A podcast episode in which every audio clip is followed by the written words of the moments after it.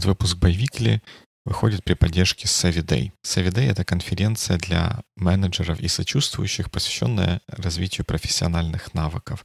Это одно из немногих мероприятий, которое явно предполагает использование английского языка в качестве одного из основных инструментов общения. Savidate пройдет 4 декабря, а это уже совсем скоро. И с кодом SONAR1, это S-O-N-A-R и цифра 1 вы сможете получить онлайн-цену даже в офлайне. Ссылка на Savidate в описании подкаста. Приходите, будет интересно. Мы в прошлый раз собственно, наверное, даже не в прошлый раз, а много подкастов назад нас задела тема идеального ПМа, который все делает как надо. Мы каждый раз возвращаемся к тому, что вот, знаешь, ты, ты каждый раз без, безапелляционно мне говоришь о том, что вот, ну, он же профессионал, он, он должен сделать вот так в этом случае. А я это каждый раз транслирую на тех проект менеджеров с которыми я общался и знаю. Я понимаю, что они каждый в чем-то своем хорош, но чтобы вот кто-то из них подходил под все твои описания, я, наверное, не знаю такого ПМа. Это вот какой-то идеальный человек должен быть, который обладает массой компетенций.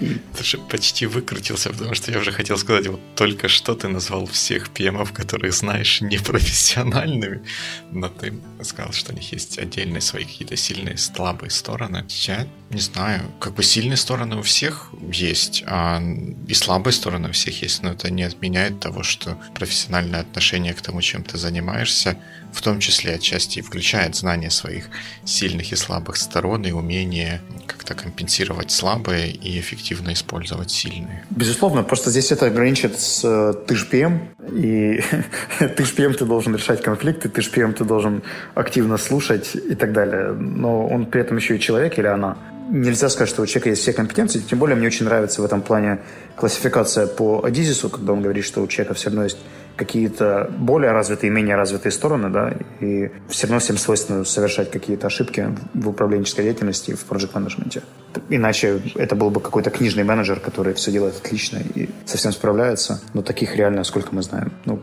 тебя знаем. Вообще всем, конечно, свойственно совершать ошибки, и даже одно из моих таких любимых выражений, э, которое я иногда говорю, профессионализм проявляется не в том, как вы работаете или в отсутствии проблем, потому что отсутствие проблем не может быть.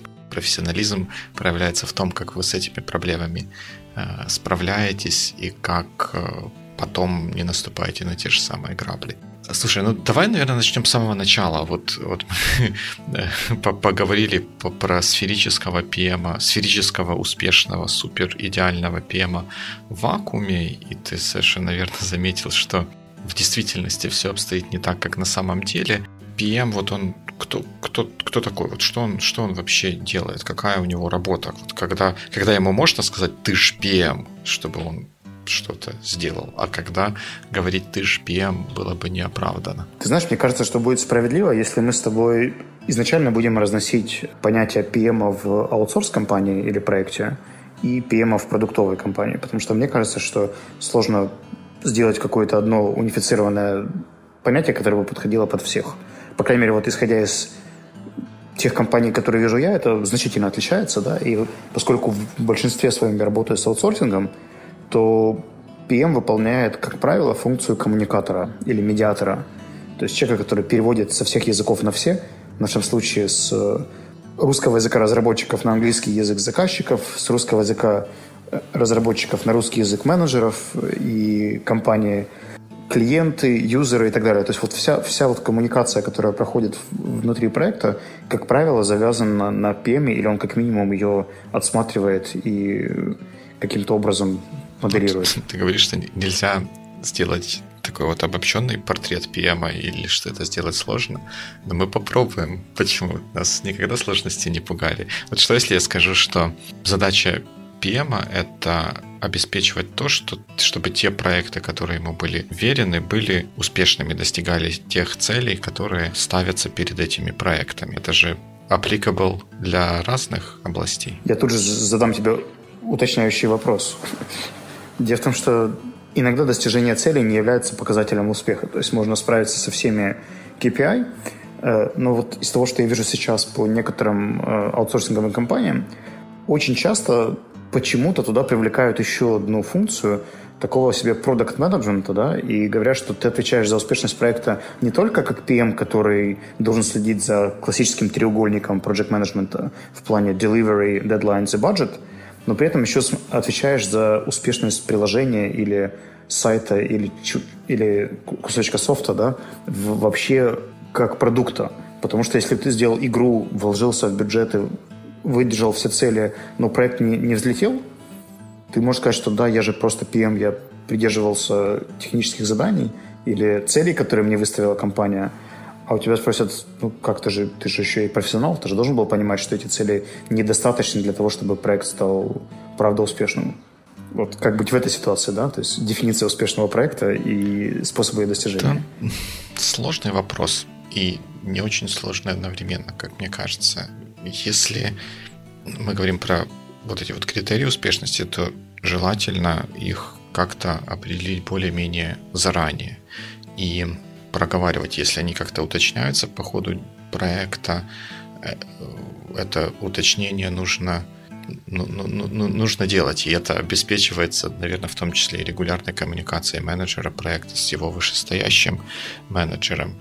И это возвращается к тому, о чем мы в прошлый раз говорили про one-on-one и регулярную коммуникацию, что если э, в конце проекта, который сделался там в сроки, сделал все, что нужно, но почему-то не полетел, потому что идея была неправильно, если говорить, например, про игры, или игра была сделана на такую тему, которая в тот момент, когда она вышла, оказалась э, либо too controversial, либо вообще как бы невозможно. Ну, что-то в мире произошло такое, что тематика игры стала, uh-huh, uh-huh. ну, в общем, не, не резонирующей с людьми, или наоборот, даже, даже отталкивающейся, то потом после этого сказать PM, что ты в этом... Не актуальный. Uh-huh. Ты за это отвечаешь, что для PM это будет сюрприз, и это будет означать недостаток коммуникации, недостаток доверия этого PM к той компании, в которой он работает, и, в общем, все, все от этого пострадают. Наказать этого PM это не, не задача и не цель, цель компании, если он был неуспешным. И цель обеспечить то, чтобы он, чтобы он был, был успешен. И э, мне кажется, тут такого большого противоречия э, с успешностью нет. Если есть критерии успешности проекта, и мы их достигли, то проект называется успешным. Если мы потом навешиваем какие-то дополнительные критерии, то эм, вопрос переходит в другую плоскость, а над чем мы вообще изначально работали и почему тот человек, которого мы поставили делать этот проект, не знал, что ему нужно сделать вот это. Давай посмотрим еще тогда на иерархию. Ты просто вот сейчас упомянул тот момент, что PM там, стоит хвалить или не стоит хвалить, стоит проговаривать ожидания или не стоит. А вот по твоему опыту, кто обычно выставляет ожидания, да, или определяет KPI э, для PM, и кто потом мониторит его процесс, и кто является менеджером PM в компании? Вот от компании зависит. Вот примерные варианты. Ну, я не знаю. Ну, могут, могут быть, вот если есть просто project manager э, на проекте, который является частью чего-то большого, ну, не знаю, говорят такими продуктово-программистскими термином есть Microsoft Office, и в Microsoft Office есть Microsoft Word. И у Microsoft Word есть PM, который работает над выпуском следующей версии этого Word. Но Microsoft Office это более большой продукт. Его там можно, наверное, с натяжкой назвать программой. Ну, наверное, даже без натяжки можно назвать программой. Есть программ-менеджер, и он будет начальником этого а, project менеджера, который работает над Word. Точно так же внутри Word Э, вот этим начальником всего большого Word будет скорее всего, senior project manager, а будут более маленькие project менеджеры, ответственные за какие-то отдельные части или куски функциональности, которые войдут в окончательный продукт или в окончательный релиз. Окей, okay, а если мы будем говорить про аутсорсинговую компанию, в которой нет такой большой иерархии, и, возможно, даже если работают с enterprise, то все равно это делается uh-huh. мини-проектами, и все эти проекты, всеми этими проектами рулит обычно один человек. Он может называться, наверное, либо каким-нибудь uh-huh. delivery директором, либо иногда я видел, как COO или CTO uh-huh. руководят PM в разных да, компаниях. Да, такое тоже может быть. То есть, по сути, вот еще и этот человек там, частично влияет да, на роль PM и на то, чем он должен или не должен заниматься. Uh-huh. Просто вот интересный кейс был в компании, которую мы назовем сегодня Z-Soft. И простите, если это совпало с настоящим названием какой-то другой компании. Мне кажется, ты дискриминируешь софтовые компании. У тебя все компании, все какие-то судя по всему, по твоему тону, негативные примеры project менеджерской деятельности почему-то упирается в компании с софтом. Это обидно нам, как программистам. Принято. Давай назовем его Computers Incorporated. В общем, вопрос в том, что когда топ-менеджмент предположил, да, что вот проекты, клиент не очень доволен тем, как э, проекты потом работают после завершения, и сказал, что ребята, вот вы как PM должны получить новую функцию. Озвучил это, это проговоренное ожидание, но по сути экспертизы продукт-менеджмента, ну, она мало у кого есть. Ее, как правило, ожидают у заказчика, если это аутсорсинговая компания, и полагаются на его профессионализм. Но, как показывает практика, это не всегда так. И кроме интуиции или каких-то маркетинговых исследований базовых, иногда ничего нет. И ему говорят, ну, давай ты поможешь да, нашему Крису, э, заказчику из Лондона с продукт-частью. И с одной стороны, вроде бы он аутсорсинг PM, да, и он готовился к одному, его на курсах учили как э, делать delivery, deadlines и, и budgets. А здесь ему задают новый вопрос, который требует там какого-то понимания маркетинга и понимания рынка, с которым он будет работать, и очень много других вещей, которые, которым его не учили, и более того, скорее всего, в Украине им, может быть, даже нереально научиться, потому что, как говорил на одной презентации Андрей Алексерот, чтобы продавать э, в Америке продукты, с очень большой вероятностью нужно быть в Америке. То есть создавать успешный продукт для US Market, э, находясь в Днепропетровске или в Киеве, или в Харькове, или в Одессе, но при этом не побывав там, не понимая менталитет, специфику и прочие штуки, достаточно сложно. Но я все чаще слышу, что аутсорсинговые компании просят ПМов каким-то образом развивать такую компетенцию, может быть, отчасти из-за того, что не понимают, как ее еще получить. Ну, может быть, и просят, но тут есть несколько моментов, которые влияют на происходящее. Первое, если посмотреть в корень этой ситуации, получается, что при выполнении аутсорсинговых проектов возникает много рисков, связанных с качеством продукта, не в смысле качества реализации продукта, а в качестве планирования продуктовых каких-то возможностей, которые потом, потом разрабатываются. И если там что-то идет не так, то потом эм, заказчик оказывается недоволен, потому что он не получил какую-то свою прибыль, он оказывается от работы с этой аутсорсинговой командой, потому что у него либо денег нет совсем больше дальше что-то развивать, потому что не, поли, не пошел его продукт, либо он, ему кажется, что с другим каким-то будет, будет лучше. То есть проблема в том, что вот в реализации такого проекта нужна продуктовая компетенция. И вот тут происходит вот тот момент, когда эта э, штука ломается или не ломается, а идет не по тем рельсам, по которым она по-хорошему должна была бы пойти. Потому что когда к project менеджеру приходят и говорят, что ты должен вот это вот сделать, это вообще говоря неправильно, потому что он, он менеджер, он по-хорошему делать ничего не должен. Он менеджер, он не individual contributor то, с чем к нему должны приходить, должно звучать как ты должен обеспечить, чтобы на твоем проекте было вот это, вот это и вот это.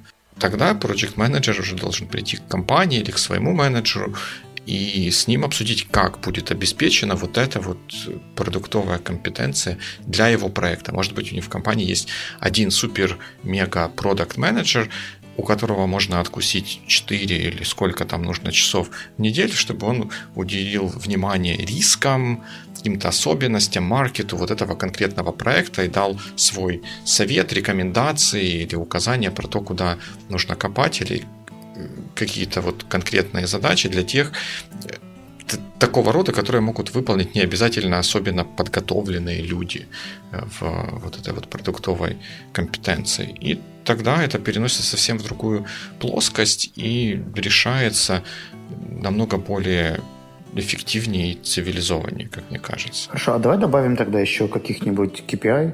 Вот я уже называл э, бюджет, срок и качество. Ты сейчас добавил еще вариант коммуникации и того, чтобы вещи происходили, да? и, все об этом знали. Какие еще KPI можно выставлять PM, чтобы считать его работу успешной? Ну, такие, которые нужно, которые согласуются с целями и задачами компании. Можно любые устанавливать. Если э, от э, успешности я не знаю, например, вот это такой притянутый за уши пример для конкретно project менеджера, но like, just bear with me for, for the analogy. Если оказывается, что ему нужно коммуницировать с какими-то там такими вот специальными людьми, ну это для больше, наверное, уже про топ-менеджмент говорим, да, которые там часто играют в гольф, предположим, мы можем своему менеджеру поставить задачу развить компетенцию игры в гольф, чтобы он мог нормально общаться с вот этими вот людьми, с которыми он играет в гольф, чтобы они с него не смеялись, ну и как бы, чтобы вот он, он был on par with them, to, to enable this communication. Мы можем ему такую задачу поставить? Можем, если она необходима и оправдана для нашей, для нашей компании. Поэтому я не вижу каких-то таких вот особых ограничений про то, что можно, а что нельзя говорить project менеджеру. Ты мне напомнил историю про одного пема, который, работая с новым заказчиком, заказчик был австралиец, э, решил, что им нужно повышать client satisfaction. Точнее, это не он решил, ему решили – что нужно как-то поднять, да, или подрастить степень удовольствия клиента от работы с компанией, он пошел на Facebook, посмотрел, какие книги и фильмы он лайкал, и намеренно две недели, там, частично даже в рабочее время, читал и смотрел эти фильмы и книги, чтобы понимать, там, как, что нравится человеку, который там, лайкает что-то на Фейсбуке, А потом оказалось, что это лайкал не он, а у них один аккаунт на двоих, там, то ли с ребенком, то ли с женой, то ли еще с кем-то. И, в общем, потом очень забавно, весело получилось, как это все разбиралось. Но, как ни странно, такой подход к персонализации очень подкупил этого клиента, и он потом к ним еще вернулся на следующий проект – и вообще был еще очень долго пересказывал эту историю всем. Угу. Вот, вот это замечательный просто пример того, что должен делать менеджер. Не в том смысле, что он должен ходить по Facebook аккаунтам клиентов, а в том смысле, что ему поставили задачу. Нужно улучшить client satisfaction. Наверное, ну, можно предположить, что с целью того, чтобы после окончания этого проекта клиент остался с ними и продолжил какие-то дальнейшие, дальнейшие отношения. Менеджер – оценил разные возможные варианты того, как это можно сделать, выбрал из них один, э, реализовал его и получил, получил результат. Вот, вот это, это работа менеджера, получить задачу самому или с командой э, определить, как эту задачу выполнить, выполнить его и получить желаемый результат. Хорошо, ну давай тогда я подкину к этому еще, еще один холиварный вопрос по поводу того, должен ли PM иметь технический бэкграунд или же он должен быть не техническим специалистом с очень сильным менеджерским навыкам. Естественно, мы уже априори подразумеваем, что он есть, да, но сейчас в реальности у нас примерно распределение идет 60 к 40.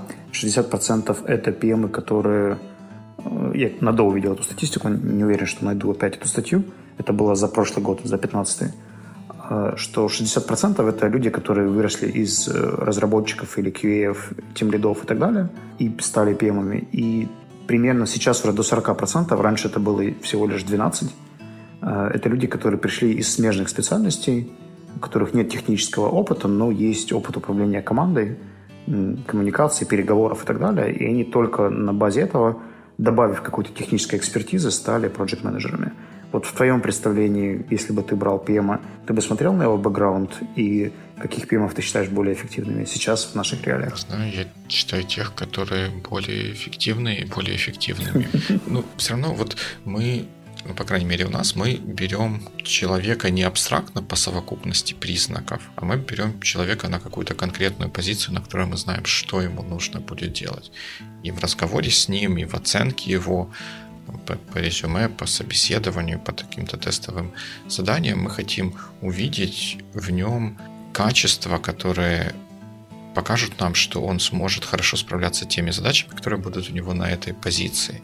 Поэтому абстрактно сказать, что нужен project менеджер с техническими, с техническим бэкграундом или без технического бэкграунда, сложно. У нас так исторически сложилось, что в наших компаниях поначалу было аутсорсинговых компаниях, э, они изначально строились из программистов. То есть с чего все начиналось, как правило, был один, два, три программиста, которые собирались вместе каким-то невероятным образом находили заказчика, делали для него первые проекты, он потом хотел делать больше, потом приходили еще другие заказчики. То есть все, все начиналось с программистов. И рано или поздно программисты вот так вот работать не могли, нужны были люди, которые позволяли им не отвлекаться на коммуникацию с заказчиками, на какие-то денежные вопросы, ходить в банк, обеспечивать получение переводов денег от заказчиков, выплаты зарплаты и всякие такие вещи. И исторически поэтому так сложилось, что у нас много PM, это выходцы из эм, программистов, из технических людей. Но я в своей практике видел успешных PM как из одной категории, так и из другой категории. Как тех, кто был раньше программистами, теперь стали менеджерами, как и тех, кто никогда, может быть, даже учились где-то на программистских или около технических специальностей, но никогда профессионально этим не занимались, но тем не менее стали отличными PM для IT-компаний. Здорово, что ты затронул еще вопрос обучения, потому что я так понял, что я тебя все равно не смогу вывести на то, кого бы ты рекомендовал, поэтому это все будет очень личностно выбираться. А вот момент обучения. Я знаю, что у нас есть э, как бы несколько вариантов. Да? Это может быть обычное классическое менеджерское образование, это могут быть какие-то Scrum courses и узконаправленные IT-методики или даже методологии. И третий вариант, я знаю, что у нас по Украине сейчас очень популярная стала тема PMP, не знаю, сталкивался ты с этим когда-нибудь или нет, но вот сегодня очень многие IT-PM говорят о том, что они хотят это, эту сертификацию и там, активно записываются. У меня, наверное, вот сейчас единовременно к этому экзамену готовится, наверное, около 7-8 моих знакомых PM. И все говорят о том, что вот когда они начали заниматься на PMP, они поняли, что Project Management — это намного больше, чем то, что сейчас делают айтишные PM.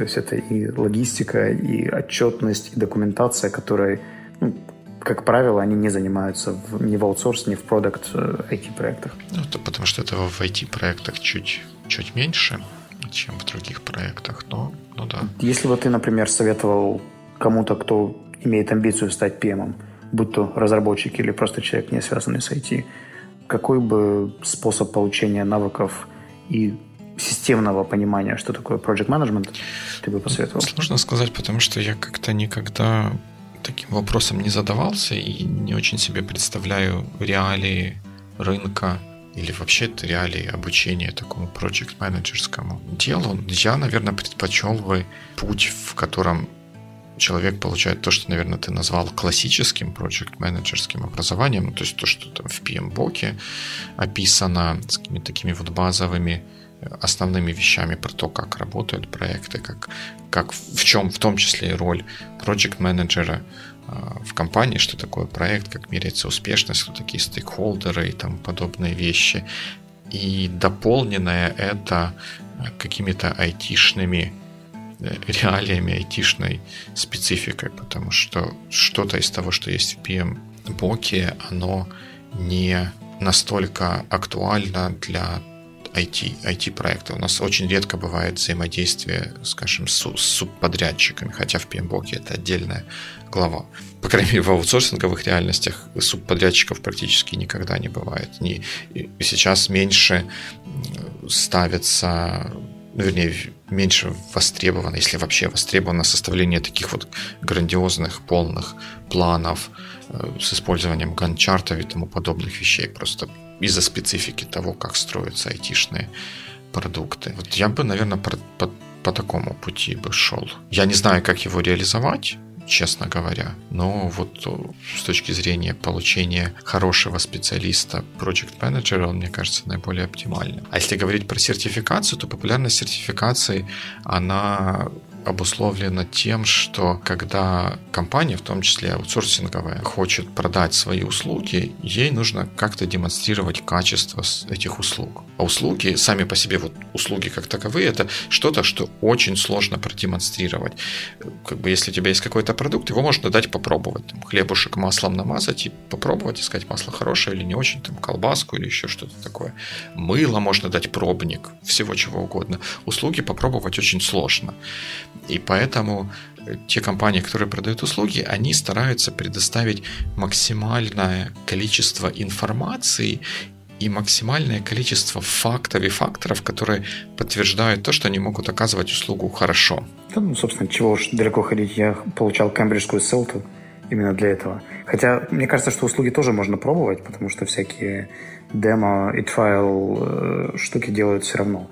Тут вопрос в том, если это большая, да, или комплексная mm-hmm. услуга типа разработки проекта на полгода, да, то, тут... то здесь правда хочется быть более уверенным, да, в компетенции и в доказательствах того, что этот человек сможет сделать то, что говорит. Совершенно верно, совершенно верно. Поэтому я думаю, что популярность сертификации, она связана как раз с такими вещами и с тем еще, что в последнее время наши аутсорсинговые компании получают больше доверия у своих клиентов и заказчиков э, на западных рынках, что дает им возможность работать с более крупными компаниями, а более крупные компании намного более бюрократичные просто в силу своей крупности.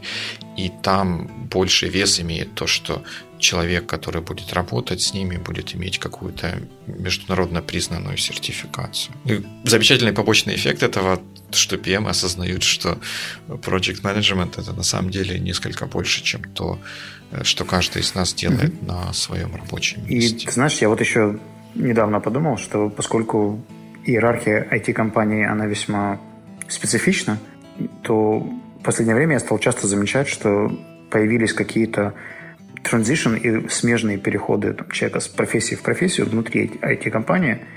Все началось с того, что однажды, когда мы готовились к Печакче, одной из тем, которую заявил спикер, был переход из HR в PM. И у этого человека был опыт в HR-менеджменте достаточно развитый и большой, но вот в какой-то момент в рамках этой компании – HR стало неинтересно. И, как писала Оля Иванова недавно в своей статье, когда человеку становится скучно, он находит самое быстрое решение поменять компанию. Но вот в этом случае у человека хватило коммуникационных навыков договориться внутри компании, чтобы была такая возможность попробовать себя в другом направлении. В этом случае это просто стал PM, Project Management.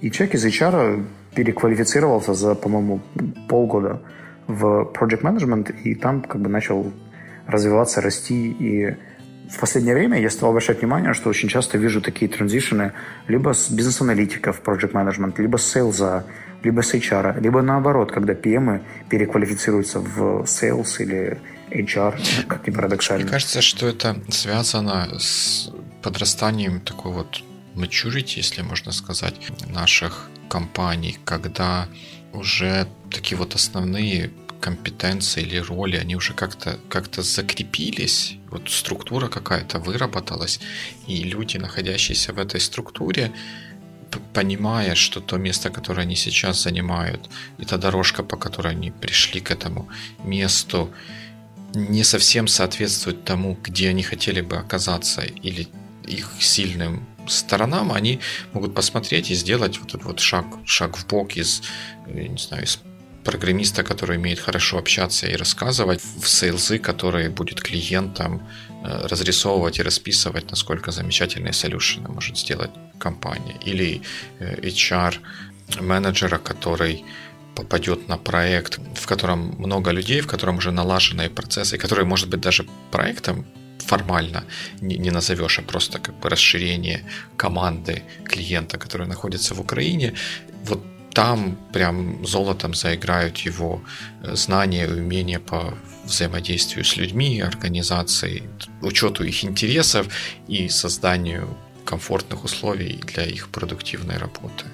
Так что, мне кажется, это э, хороший, хороший знак, и это признак того, что у нас как бы взрослеет. Да, это правда не может не радовать. И хотелось бы побольше видеть подобных примеров, потому что пока что это все равно единичные случаи. Да? Пусть их стало больше за последние три года, чем не было до этого совсем, или просто о них не говорили, или стеснялись говорить. Но хотелось бы верить, что в перспективе это будет еще развиваться и станет как бы трендом, который будут приводить уже как must-have внутри компании и будут стараться это как-то культивировать. Потому что пока что это все равно в рамках каких-то, знаешь, личностей или просто удачных проектов и совпадений там, настроения ПМа и компании. Ну, мы как-то упоминали то, что в, в аутсорсинговых компаниях не так уж много разнообразия тех ролей и задач, которые решаются, и если ты работаешь на каком-то проекте, и там что-то идет не так, или ты его, ну, или перерастаешь, или просто теряешь интерес к тому, что там происходит. Зачастую бывает очень сложно себе найти какое-то другое место в, в, этой, же, в этой же компании. И большим продуктовым компаниям, мне кажется, в, этой, в этом отношении несколько, несколько проще, потому что там намного более разнообразная, разнообразный спектр задач, которые э, решаются, и можно просто перейти в какой-то другой отдел, оставаясь в той же компании, в той же культуре, в той же системе ценностей, которая тебе импонирует, но уже начать делать что-то что другое. Ты знаешь, я и соглашусь и не соглашусь, потому что мы опять немного усредняем аутсорсинговые компании. Нас опять можно будет уличить в предвзятом отношении, потому что если вот, например, вспоминать доклад Саши Холодова, он говорил, что у них PM может единовременно работать на 7-8 разных проектах, потому что это мобильная разработка, и там немножко другая специфика. Или вспомнить там те же компании, которые я, к сожалению, не могу называть из-за NDA названий, а все названия софтом, которые я предлагал, ты критикуешь, поэтому не буду их называть вообще. Скажу просто, что есть компании, в которых возможен переход из проекта на проект, иногда даже меняются PM, и это является регулярной практикой просто потому, что их middle management работает настолько профессионально и экспертно, что он находится на связи, да, и он не ждет, пока человеку наскучит или надоест то, чем он занимается, а вечно подкидывает им новых задач или, как тоже это говорил, если вы не можете расти вверх, начинайте расти вширь. Это говорил э, э, Виктор Сергеенко на одной из презентаций как раз по поводу карьерного развития.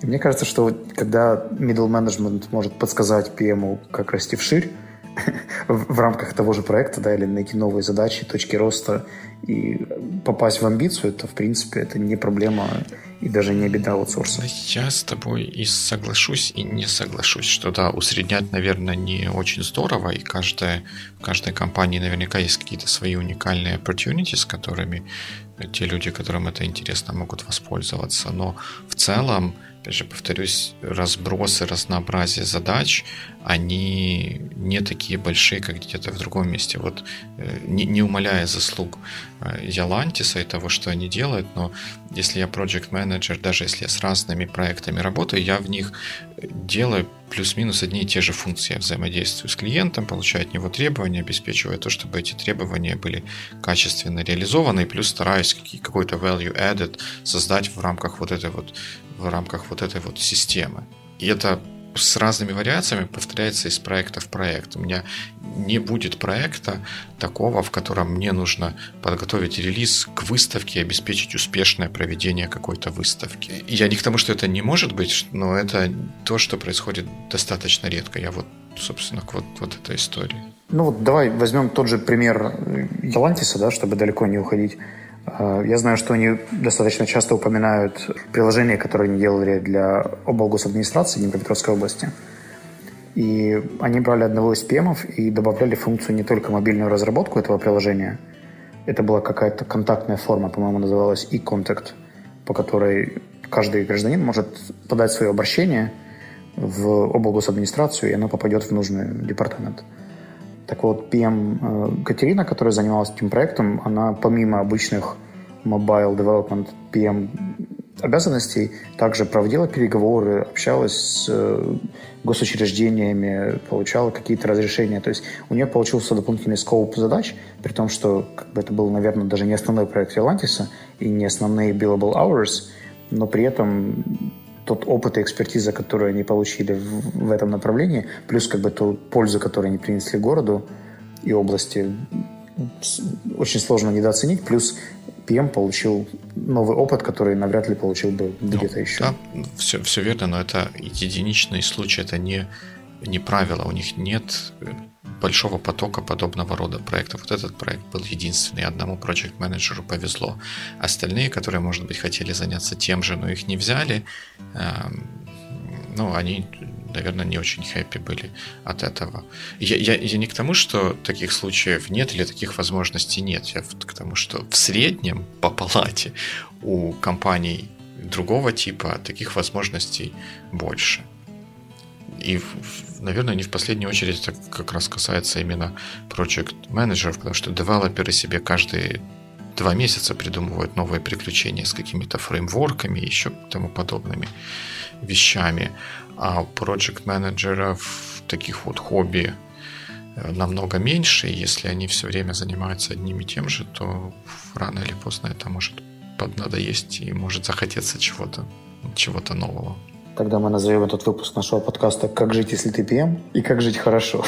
вот. А если вдруг так получилось, что вы PM или связаны с проект менеджментом и слышите нас сейчас, то выскажите, пожалуйста, свое веское слово, потому что мне кажется, что на этом наша тема, в принципе, начнет закольцовываться, поэтому если у вас есть, например, варианты, как можно учиться и расти PM в, украинских, в украинском аутсорсинге, или, может быть, у вас есть свое мнение о том, какие PM работают эффективнее технически или технически, то мы с удовольствием почитаем и ответим на ваши комментарии на Фейсбуке или на сайте sonar.one. Точно, да. Если мы что-то сказали неправильно, не так, если Вячеслав что-то сказал неправильно, то вы знаете, где нам об этом написать. Да, да, да, я с радостью буду читать и отвечать. А если вдруг вам кажется, что Дима вдруг высказал какую-то точку зрения, которая отлична от вашей по каким-то неведомым причинам, то вы также можете об этом написать на вышеупомянутых ресурсах. И мне кажется, что на этой радостной и оптимистичной ноте мы можем попрощаться и пожелать вам всем хорошего дня. До новых встреч в эфире. Удачи. Пока.